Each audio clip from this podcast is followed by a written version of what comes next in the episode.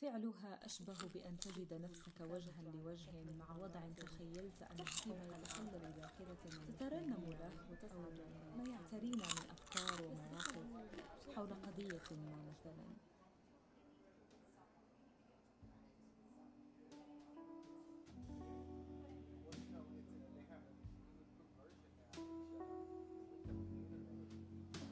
مرحبا بكم في بودكاست فشار. آخذكم معي اليوم تحديدا من قلب المغرب النابض إلى مزاج صوتي يقودكم إلى المعنى وما وراءه وإلى التدبر في كل نواحي الحياة. نحن دائما في انتظار آرائكم واقتراحاتكم للحلقات القادمة ويمكنكم التواصل معنا عبر صفحاتنا أو مراسلتنا عبر بريدنا الإلكتروني فشار dot podcast Gmail dot com شكرا.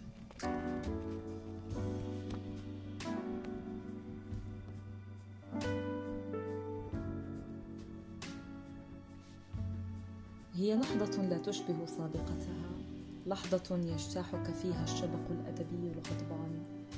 ترتجف فيه يداك وهي تبحث عن القلم والورقة لتخط ما تيسر من أفكار هبت على الذهن بشكل مفاجئ. لتخلف وراءها حربا طائفية. يتواجه فيها المنطق بقيادة العقل والقلب بقيادة العواطف العاتية.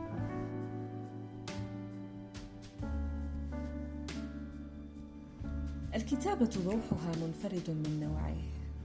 بوح فيه شفاء للروح والجسد وتجربة خاصة يعيشها الكاتب على انفراد مع نفسه. وهو يحاول جاهدا تسطير أفكاره بأقصى سرعة قبل أن تهزمه الورقة.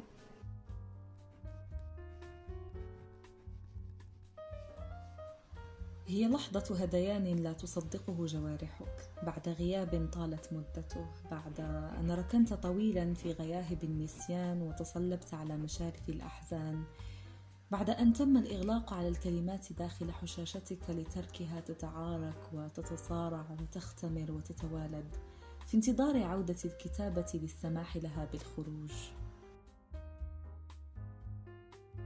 الكتابة هذه تجعلك ترمي بنفسك بين أحضان الكلمات والجمل المتراقصة لتجعل منها علبة أسرارك وتحفظ بها هذه اللحظات المنفردة التي تزورك بين الفينة والأخرى والتي لا يعلم عنها أحد سواك.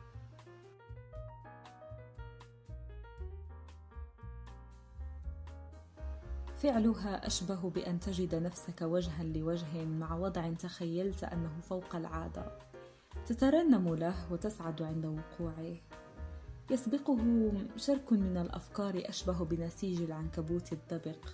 تفكه وتحيكه الكتابة على شكل عبارات تحكي ما يتخلل ذاكرتنا المخملية أو ما يعترينا من أفكار ومواقف حول قضية ما مثلاً.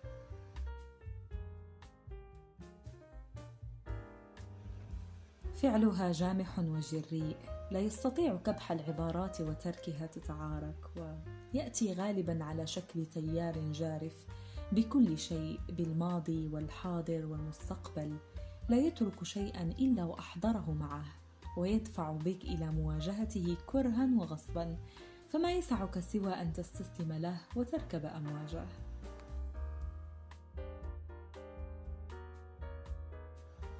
هي فعل التائهين في دروب الذاكرة والمنسيين بجوار بحر الأفكار.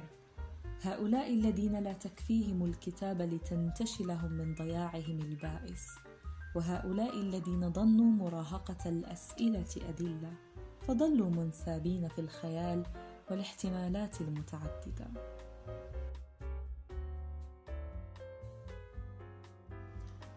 الكتابة يا صديقي هي سجدة السهو التي يكفر بها الكاتب عن أخطائه تجاه نفسه. هي لحظة اعتراف للورقة يكون فيها هذا الأخير عاريا من الكبرياء والغرور والأنانية، وتكون فيها الكلمات هي سيدة الموقف ساعتها.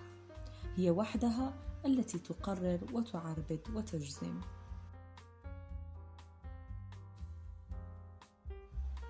هي رحلة للتشافي الذاتي بعدها يشعر الكاتب بانشراح صدره وبتخفيف العبء من على كاهله.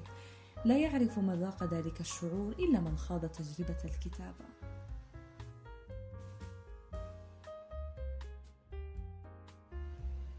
جرعة من الكتابة كافية لتجعلك تبحر في عوالم من أبعاد أخرى. كتناولك كمية وفيرة من الإندروفين تخدر كل خلية فيك فينعدم إحساسك المادي وتصبح متصلا بقوى خارقة تسافر بك عبر الأزمان.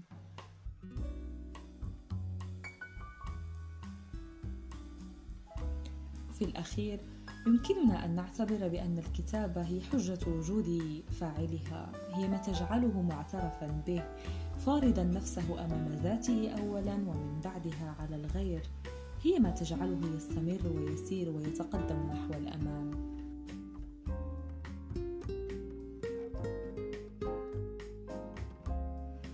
ولتتذكر دائما بأنها الزائرة بعزة نفسها. بعد اشتياقك لها بعد تكدس الكلمات بين مفاصلك كالصدى قد تزورك وأنت منزو بالمقعد الخلفي بالحافلة أو على متن قطار التهم فرائسه الدسمة. قد تزورك أثناء تأملاتك الليلية مرفقة بحنين دافئ أو أثناء احتسائك لقهوتك الصباحية. فتحرك فيك عاطفة عفوية فتبدو كالنوطة العليا في سيمفونية في المكان الصحيح والوقت الصحيح. لهذا فما يسعنا القول سوى أنها ارتقاء كامل ومفاجئ ينتقي زبناءه بعناية فائقة. يجعلهم يتركون عقلهم يهيم ويحررون أنفسهم من عقلانيتهم ليصبحوا لا شيء سوى كتلة من الجزيئات الراقصة على حافة اللغة والكلمات.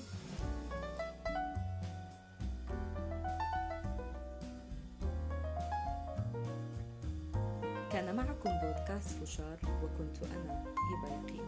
دمتم سالمين